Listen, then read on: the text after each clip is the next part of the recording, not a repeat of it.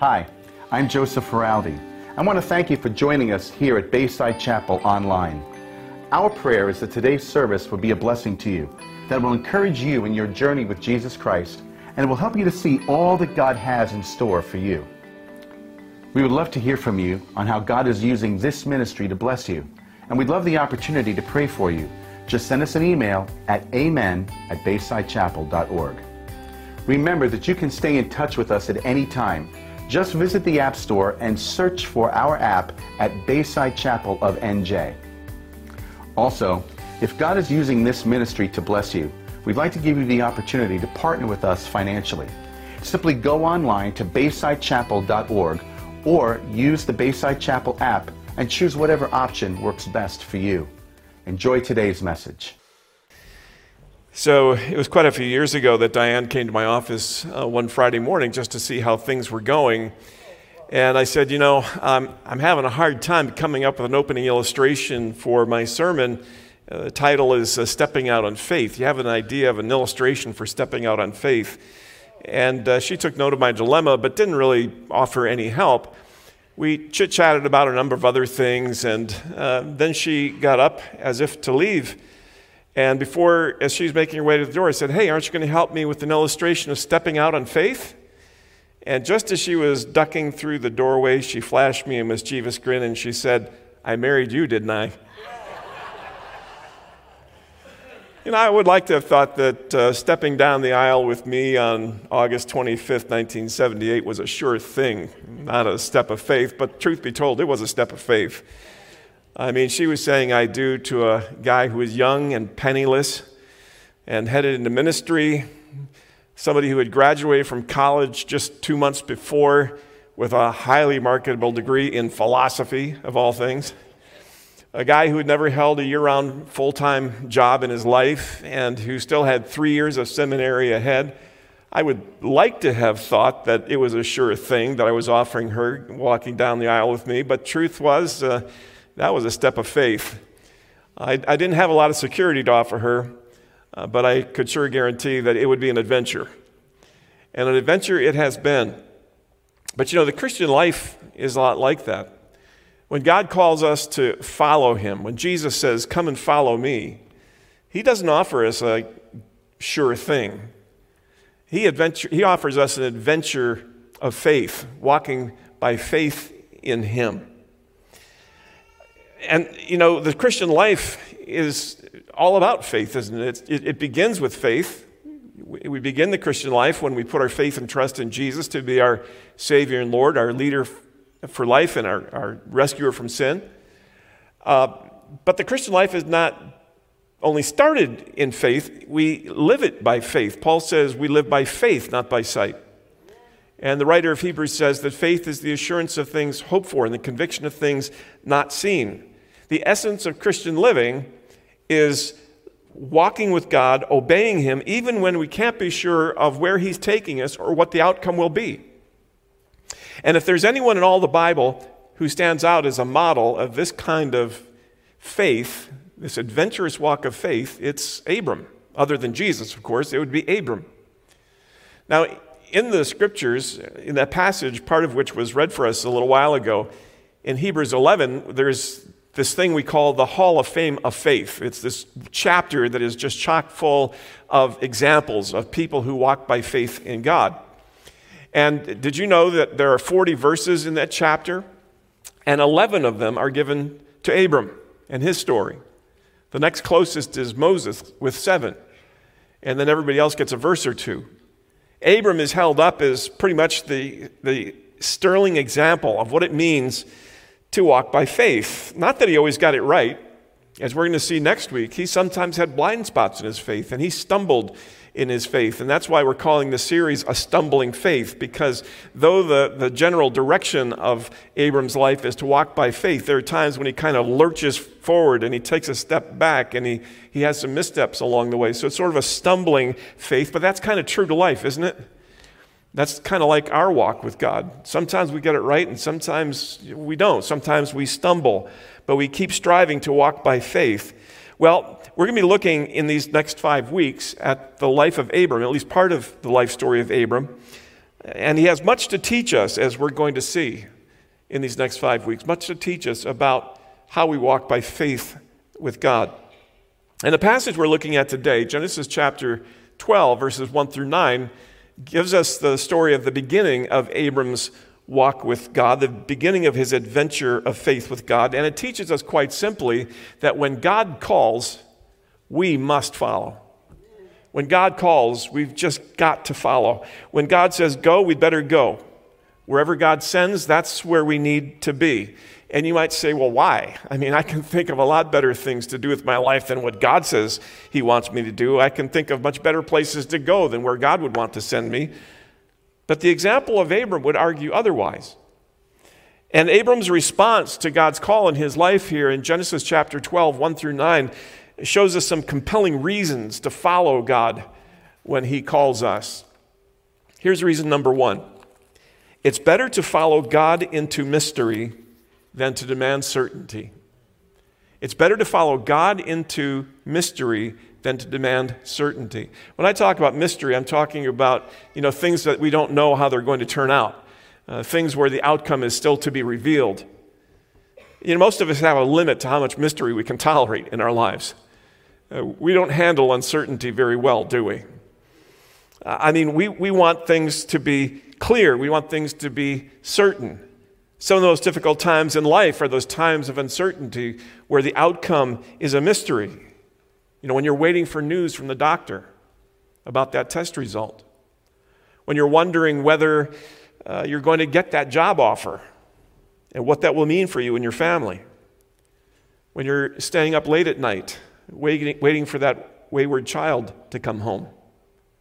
Or when you're wondering what is life going to be like without that loved one you just lost. There have been several times in our life as a married couple when we were convinced that God was moving us on. We knew we, we weren't to stay where we were, but we weren't sure yet where God was moving us. And those are kind of some unsettling times. He, he was moving us, but we didn't know where. We like to have things clear and settled. We prefer to dwell on the rock solid foundation of what we know. We demand certainty. It's difficult to live for very long with that unsettled feeling of having both feet firmly planted in midair. But look at what God is asking Abram to do here. In verse 1, it says, Now the Lord said to Abram, Go from your country and your kindred and your father's house to the land I will show you. Doesn't even tell him the exact destination, just says, Go to the land I'll show you. God was commanding Abram to go from the known to the unknown. Now, in the previous chapter, we read that uh, Terah, Abram's father, when they lived in Ur the Chaldees, that's the, the far right part of the map, the yellow uh, part of the map, that's Ur the Chaldees right there in the heart of the cradle of civilization, the Fertile Crescent. Remember that from your junior high um, civics classes? So they were living in Ur of the Chaldees, and God told Terah, Abram's father, to take the family and move to Canaan. Well, Terah made a good start of that. He made it about 800 miles to the north and west, all the way to Haran. That's that kind of lavender splotch at the top of the screen, at the top of the map. Uh, they made about 800 miles, but they never completed the journey to Canaan. And now that Terah has died, Abram is the patriarch of the family, and God is telling Abram, I want you to take the family and, and finish the journey to Canaan. I want you to go to the land I will show you. I'll tell you when you've got when you've arrived, when you've gotten there. We need to appreciate what God is asking Abram to do here. He's asking Abram to leave everything known to him, everything familiar, He's to leave the rest of his family behind, to leave his country behind, and to go with God to a place he's never seen and knows very little about. Now, the city of Ur had been Abram's home for most of his life, and then his father moved the, the family to Haran, and that would have been an adjustment, but not nearly as big an adjustment as the move from Haran to Canaan, because Haran was still part of Mesopotamia. Haran was still part of the the, the uh, river valley there, the Tigris and Euphrates River Valley. It was part of the Fertile Crescent. Haran was a, a, place where they would worship the same God as they worshiped in Ur. It would have been uh, the same language that was spoken. They would have had similar customs. It was a culture that was very familiar to Abram. Scholars tell us, however, that there is absolutely no good reason why a self respecting Mesopotamian would pick up and move all the way to the backwoods of Canaan. That just didn't make sense. God was commanding Abram to leave his settled, predictable, known life in Mesopotamia for the uncertainties of a nomadic life in a faraway place called Canaan. And Abram apparently does so for no other reason than that God tells him to do it. You've got to admire someone who's willing to follow God into an unknown future. People who do what is seemingly illogical just because God said to do it. A couple of people I've come to admire in this regard are my own son, Josh, and his wife, Ann, who some time ago, I mean, they had a, a nice little life together. Josh and Ann have two really, really cute little boys. Not that I'm biased or anything. But um, they have two cute sons, and they had a nice little house in the suburbs, and they both had jobs, uh, you know, that were doing well. And you know, they kind of had life all figured out. It was, it was a very nice little life that they had for themselves. And then they started having, thinking about having a third child, and they were praying about it, and they decided together that God was leading them to adopt.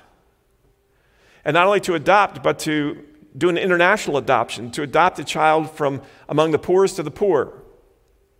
And so they began praying about all this, and, and they felt led not only to adopt and adopt internationally, but to adopt a child from India.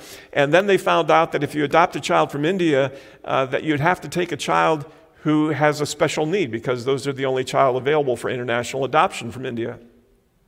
And as they prayed about all this, they felt that, yeah, that's what God was leading them to do to adopt a child from India, a child with a special need, and they saw little Una's picture and they said, She's the one.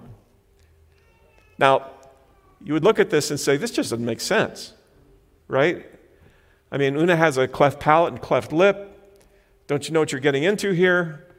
Uh, you know, why would you do this? Well, because God told us to, they would tell you. We weren't here last week because we were at, you could go back to the first picture, please uh, we were at Restoration Church in Levittown, Pennsylvania, where uh, Una was dedicated to the Lord, our ninth grandchild. And this is a picture at their dedication. And Josh and Ann told a little bit of the, the story of, of the adoption. And, you know, from many perspectives, you look at that and say, this doesn't make sense. It's illogical. Why would you want to do something like that? Uh, you know, every, you've got a nice life, everything is kind of figured out, and, and, and you're going to launch off on an adventure like this. Uh, it's going to cost a lot of money. Well, it did cost a lot of money, but they said, we're going to trust God to provide. And they, they put it out there and GoFundMe on Facebook, and, and guess what? God provided. And some of you gave to that, and we're grateful for your participation in that. But God provided abundantly for the expenses that it would take to finish this international adoption and to go to India. People said, you know, this was just before COVID when all this started. Uh, February of last year, they, they decided this is what God's leading them to do. And then COVID happened, and, and people would say to them, oh, this is ridiculous. It's never going to happen now with COVID. I mean, all, all these government slowdowns and all the paperwork that's required, you'll never get through all the hurdles. Well, they said, well, let's just see what God will do. And, and people said, well, this step is going to take you six months. It took two. This step is going to take you a, a month. It took two weeks. And every step along the way, they saw God clear hurdles for them to bring Una home. Then they were told in July that, well, uh, she's yours now. You have to come and get her. And so, uh, what was happening in India at the time? COVID was raging, right? And people are saying, well, you'll never be able to go to India with all this COVID going on. And they said, well, let's see what God will do. And they applied for their visas. The visas came through. They went to India and back, and God kept them healthy and safe. And on September 1st, they brought little Una home. So, you know, now they're this happy little family of four or five. You can go to the next picture, please. there's uh, Max down below. Leo is looking like a deer in headlights, and, and there's Una. And, you know, you might say, wow, you know, isn't this incredible, this, this adventure they're on and how God brought them all the way through? Well, the journey's only begun. because Una's going to need many surgeries on that cleft palate and cleft lip. And that journey is just beginning. They have no idea how this is all going to turn out. They have no idea what twists and turns it will take. all they know is that they're on an adventure with God. Why? Because they believe God led them to it. You got to admire those who follow when God calls, especially when they're uncertain where the journey will take them. And, and that's what Abram's doing here. When God calls, Abram steps out and follows without hesitation. God says in verse 1, uh, Leave all this and go to the land I will show you. And verse 4 says, So Abram went, as the Lord had told him. And Lot went with them. Abram was 75 years old when he departed from Haran. You know, Abram could have made excuses, right? I mean, that's what many of us would do. Leave all this and go to a foreign land that you're going to show me? But God, I'm like 75 years old. I'm too old for this stuff, you know? Find somebody younger. Maybe send Lot. Or he might have said, You know, Lord, that's an interesting idea, uh, leaving all this behind and going to a foreign land that you're going to show me. How about you, you take me there first? I'll, I'll go on an exploratory trip and, and see what it's like and see if it's a good situation for the family. And if I like it, then I'll come back and I'll, I'll get the family and move them all over. But he doesn't do that. He, he doesn't leave any options open. He packs up everything, just as God says, and he takes it with him as if he's never coming back to Haran. Verse 5 says, And Abram took Sarai his wife, and Lot his brother's son, and all their possessions that they had gathered, and the people they had acquired in Haran, and they set out to go to the land of Canaan. It doesn't seem as if Abram knows much of anything about his destination, only that God will let him know when he's arrived. This couldn't have been a very comfortable feeling for Abram to leave everything known, everything familiar, and move sight unseen to another country where he'd never been before. We'd rather have God spell out everything ahead of time, wouldn't we? Well, where exactly are you taking me, God? And what are the people like? Tell me again what language they speak and uh, you know what my source of income will be and where I'm going to live and what's the culture like. We'd like to have everything told to us ahead of time, but sometimes God asks us to move out under sealed orders.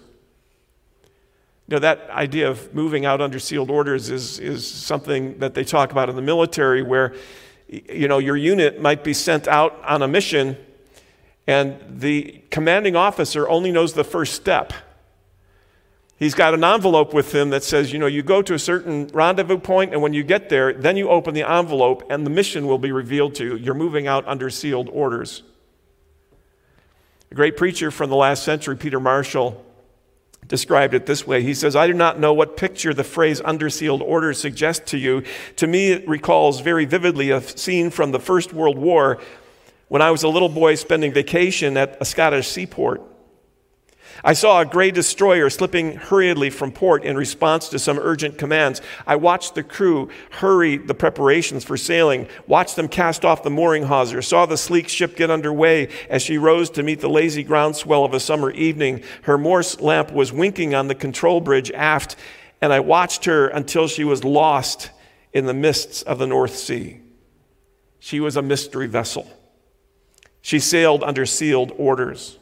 Not even her officers knew her destination or mission. We all start out in life going, we know not where.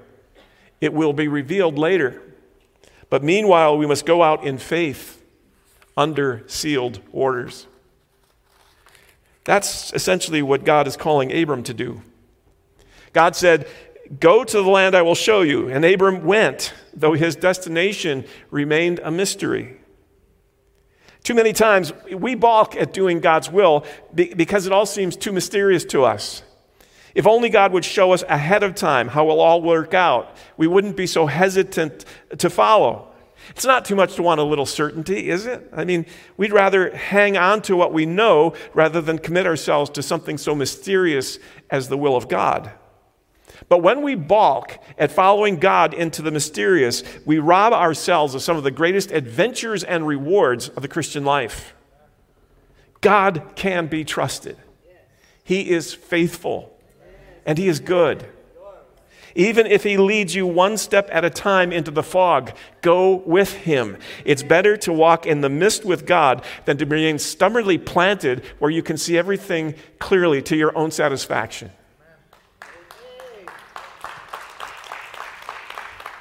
God's mysteries are more trustworthy than our certainties. It's better to follow God into mystery than to wait until everything is clear to you. There's a story told about a ship, a passenger vessel that was steaming down the St. Lawrence River. And the passengers became upset because it seemed to them that the, the captain was, was traveling down the river at a ridiculous speed because the, the ship had become enshrouded in fog. And so they went to the first mate and they complained, What's the captain trying to do? Get us killed? And the first mate smiled and he said, Oh, don't worry. This fog hangs low to the water. The captain's high up there on the bridge. He can see everything clearly. Even if we can't see where he's taking us, even if we can't be certain how it will all turn out, even if it feels like he's driving re- recklessly in the fog, when God calls, we must follow. It's better to follow God into mystery than to demand certainty. Here's the second reason to follow God when He calls.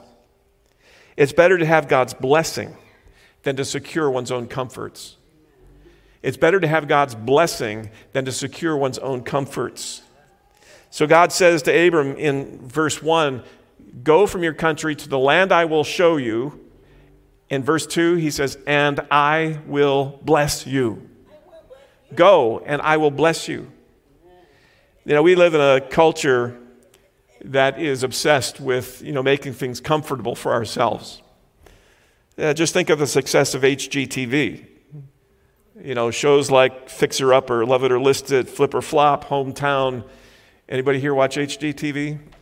Yeah, quite a few hands. It's usually what comes on my TV when I pick up the clicker and turn it on. Somebody in my house has been watching HGTV. Uh, truth be told, I watch some of those programs too. What's the appeal? We love watching home designers and builders take average homes and turn them into cozy retreats. You know, we like watching how they take outdated bathrooms and turn them into luxury spas, how they take weedy backyards and turn them into outdoor living spaces. We watch because we long for somebody to turn our home into a, a showcase of luxury and comfort like that. That's where we'd all prefer to live, in the midst of our self made comforts. Well, consider the comforts of Abram's life up to this point. You know, Abram was no country bumpkin.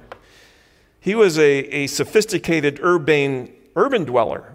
Or the city of his birth was a city of 300,000 people. It had a, a wall two and a half miles around and 30 feet high. In the middle of the city was the great ziggurat to the, the moon god Nana. It was a sophisticated, well designed, wealthy city. The people were highly educated and wrote on clay tablet, tablets in the cuneiform script. Uh, the picture we get of Abram and his father Terah is that they were enjoying uh, life as a well to do family in a sophisticated city, enjoying all of the available comforts that that culture had to offer. And then God says, Terah, take them to Canaan. Well, they go not all the way to Canaan, but to Haran. And in Haran, too, it must have been a pretty comfortable life you know, a place with the same language and culture and religion as Ur. It was also a flourishing center of commerce and transportation with frequent caravan traffic. And they did well there, as verse 5 would indicate. Verse 5 talks about all these possessions that they gathered while living in Haran and the people that they had acquired. We get the picture of Abram as a sophisticated businessman who was very well established and very comfortable. He had the kind of lifestyle we all would have admired. And then God says, I want you to leave all this and go to a land I will show you. Now, realize what God was asking Abram to do. In those days, uh, the three things that were most important to people in that culture were land, clan, and family. Well, in, in fact, these things were so important, you just didn't walk away from them. There's a document from that era, that, uh, from, from that part of the world, that dates back to 1500 BC that talks about how one particular man totally disinherited two of his sons because they had the audacity to move 20 miles away. That's like saying, You moved to Toms River, I'm taking you out of my will. It was that important land, clan, and family. It was shameful to walk away from your land, clan, and family, and that's exactly what God is asking Abram to do. Look at verse 1 again. Go from your country, your land, and your kindred, your clan, and your father's house, your family, to the land I will show you. God is asking Abram to leave all of the comforts of life as he has known it to become a nomad, wandering for who knows how long until God finally tells him to stop. And so Abram went, verse 4 says, as the Lord told him. Took Lot with him. Abram was 75 years old when he departed from Haran. And Abram took Sarai his wife, and Lot his brother's son, and all the possessions that they had gathered, and the people that he acquired in Haran. And they set out to go to the land of Canaan. When they came to the land of Canaan, Abram passed through the land because God didn't tell him what part of the land. He just told him, head that direction, I'll tell you when to stop. And they passed through the land to the place at Shechem, to the oak at Moreh. And at that time, the Canaanites were in the land. So God takes him all the way from Haran to Canaan, another 400 miles across the horrible desert, and then down the Mediterranean into Canaan. And they're camping at Shechem in Canaan where God is about to make a promise to Abram concerning this land. One small complication the land is full of Canaanites. Ah, but worry about that later. No big deal. He left the comforts of home to come to this strange place occupied by hostile people, and then this happens. God says, Hey, remember how I told you to go to the land I will show you? Well, this is it. You're here. What do you think? And then he says, it says in verse 7 Then the Lord appeared to Abram and said, To your offspring I will give this land. God doesn't even say, Abram, I'm giving you this land. He's saying, No, I'm going to give this land to your offspring. Oh, it'll be like 500 years from now, but I'm going to give your kids this land. Now, if I was Abram, I think I'd have been a little ticked, you know? Lord, you, you made me leave the comforts of life as I knew it in Haran to come all this way through that God-forsaken desert into this backwoods kind of place to tell me you're going to give this land to my children's children's children, children? You couldn't have told me that when I was in Haran? You had to bring me all the way out here and, and make me take up the life of a nomad for this? But Abram doesn't respond that way. Look what Abram does. It says in the rest of verse 7 So he built there an altar to the Lord who had appeared to him. From there he moved to the hill country of the, on the east of Bethel and pitched his tent with Bethel on the west and Ai on the east, still in Canaan, just a different part of Canaan. And there he built an altar to the Lord and called upon the name of the Lord. And so Abram spends the rest of his days pitching a tent, roaming the land, and building altars in worship of the Lord. He'd leave behind in Canaan no trace of his prestige or wealth, but only altars he constructed in honor of God. Why? Because he knew it was better to have God's blessing on his life than to secure his own comfort. Remember, God had said, Go from your country to a land I will show you, and I will bless you. God said, he would bless Abram if he would go, and Abram took the Lord at his word and went. He somehow understood that all the comforts one could secure in this world could never equal one of the blessings of God. You know, one of the most foolish things we could ever do in life is to refuse to do the will of God for fear of having to sacrifice some of the comforts of this life. One of the greatest regrets that many of us will have in life will be the blessings of God we forfeited for the sake of hanging on to some of the fleeting comforts of this world. It was the missionary David Livingstone who said about leaving England it is better to live in the heart of deep, dark Africa and be in the will of God than to sit on the throne of England and be out of the will of God. Reminds me how a businessman once told me Dave, you have no idea how much money you would have made if you'd gone into business instead of ministry. And I kind of went, Really? Like, I'm thinking, How much? you know?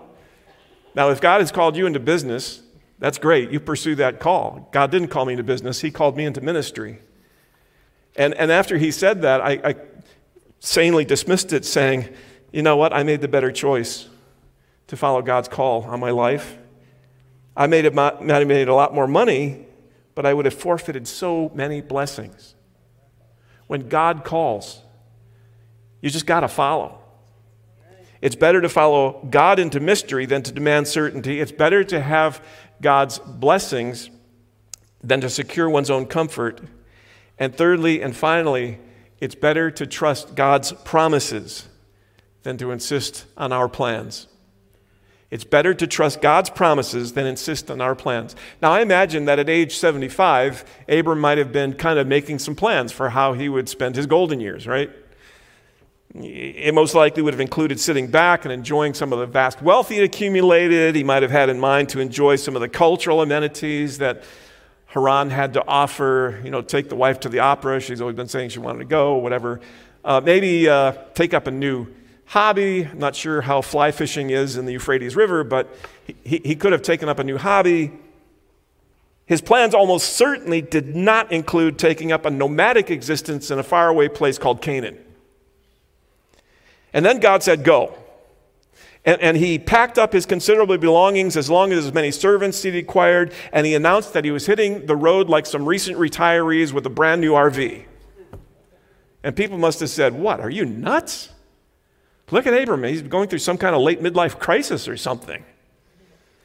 Uh, what, why does he think he, he should? Why, why is he giving up all this, all the comforts of life he has here in Haran? for a nomadic existence of life on the road? That doesn't make sense. And somebody would said, well, he says some God talked to him. Well, what'd that God say? Some God called the Lord. Uh, he said he was making a bunch of promises to Abraham. And Abraham said that he was exchanging all of that, uh, all, all, all of what he's got here in Haran, all the, the, the, the comforts that he has, all the plans he's made for the rest of his golden years, he's going to exchange all that for some promises made by some foreign God? And they say, Well, yeah, that's what he says. And I think the other guy would have said, Well, there you have it. I guess you can't fix stupid. You know, good luck with that, Abraham. But what Abram seems to understand here is that God's promises are worth way more than our plans. He may be walking away from whatever plans he had made for his golden years, but he, he looks at the promises that God has laid before him. Look what he's walking into here. Beginning in verse 2, God says in verse 1, Go from your country to the land I will show you. And then in verses 2 and 3, you have a sevenfold promise that God makes to Abram. Part 1, And I will make you, of you a great nation. That's the first part of the promise. Now, Abram could have looked at that and said, Well, how's that going to work out? I'm 75 years old. My wife Sarah is barren. How are we going to have children in our old age such that you're going to make me into a great nation? But Abram takes God at his word. Then God says, I will make you a great nation and I will bless you. There's promise number two. And make your name great. There's promise number three. Abram, they're going to be talking about you in America in 2021 AD. And he would have said, Wow, that's cool. What's America? What's AD? I'm going to make your name great. And not just so that your name will be great, I'm going to make your name great. Fourthly, so that you will be a blessing. You're going to be so great, you're going to be a blessing to other people. And promise number five I will bless those who bless you. Isn't that cool to think about? You're going to be so blessed that when people bless you, they're going to get blessed. And him who dishonors you, I will curse. There's promise number six. There's a promise of protection. Anybody messes with you, they're going to have to answer to me. And then promise number seven, and this is the best one of all. And in you, all the families of the earth will be blessed. That's the gospel, folks. The Apostle Paul points to these promises that God makes to Abram. In you, in your offspring, all the families of the earth will be blessed.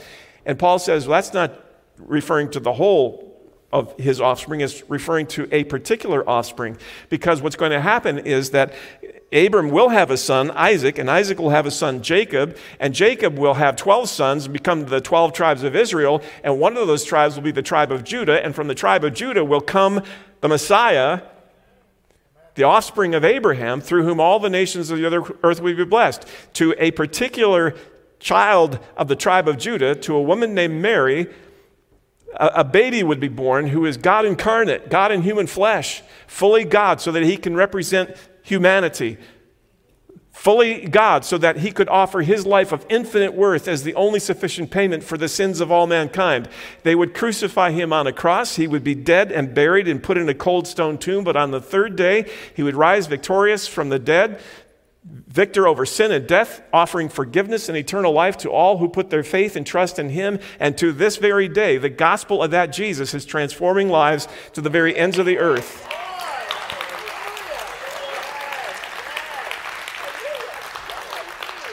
And indeed, through Abraham, all the families of the earth are being blessed. And when Abram gives up his plans, to trust God's promises, he goes all the way to Canaan, and when he arrives, God makes yet another promise. So there are eight promises in this passage. The eighth promise is in verse 7 To your offspring I will give this land. And now all must have seemed impossible. How, how would he become a great nation when he hadn't even had a child yet? How will his children, his offspring, inherit this land when it's full of Canaanites? Yet Abram was undeterred. Paul tells us in Romans chapter 4 that he did not waver through unbelief regarding the promises of God, but was strengthened in his faith and gave glory to God, being fully persuaded that God had power to do what he had promised. When God says, Follow me, it's tempting to say, Sorry, Lord, that just doesn't fit into my plans. We have the weird idea that to follow where God leads is to set yourself up for misery. That when God says go, to, it, it's not going to be somewhere I like and it's going to cost me more time and money and heartache than it's worth. But Abram had a different view of things. God promised to make his obedience magnificently worthwhile.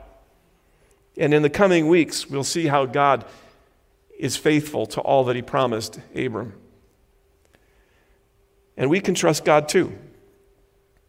Because when the Lord Jesus says to us, Come and follow me. He promises that everyone who has left houses or brothers or sisters or father or mother or children or lands for my namesake will receive a hundredfold and inherit eternal life.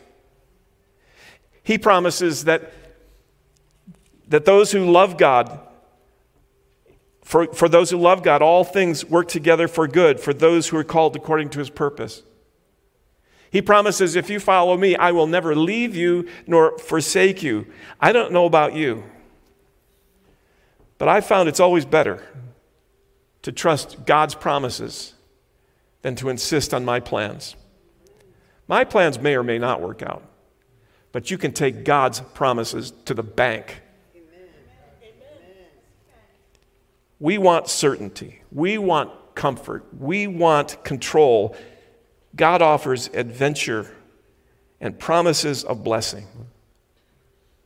The day that Abram left Haran for Canaan, he was stepping out on faith, and he was no dummy to do so. He quickly figured out that it's better to follow God into mystery than to demand certainty. It's better to have God's blessing than to secure one's own comforts. It's better to trust God's promises than to insist on our plans. And I don't know what God may be calling you to do today, but I can tell you this when God calls, you've got to follow. He will make your obedience magnificently worthwhile.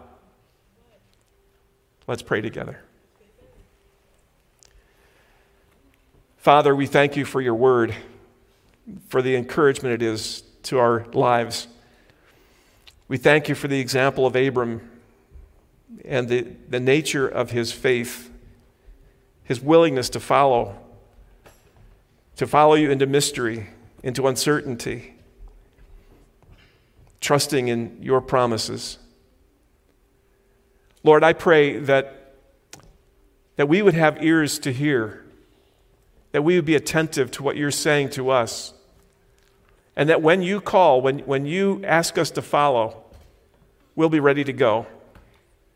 That we would be people who would, who would not balk and insist on our plans, insist on, on, on, on our control, insist on our comfort, to insist on certainty in life, but rather that we would be an adventurous people, adventurous Christ followers who follow you, trusting in your promises, knowing that you reward obedience, that you make obedience magnificently worthwhile. We celebrate your goodness, Lord, your faithfulness to us. We pray, help us to walk faithfully with you. For Jesus' sake, amen.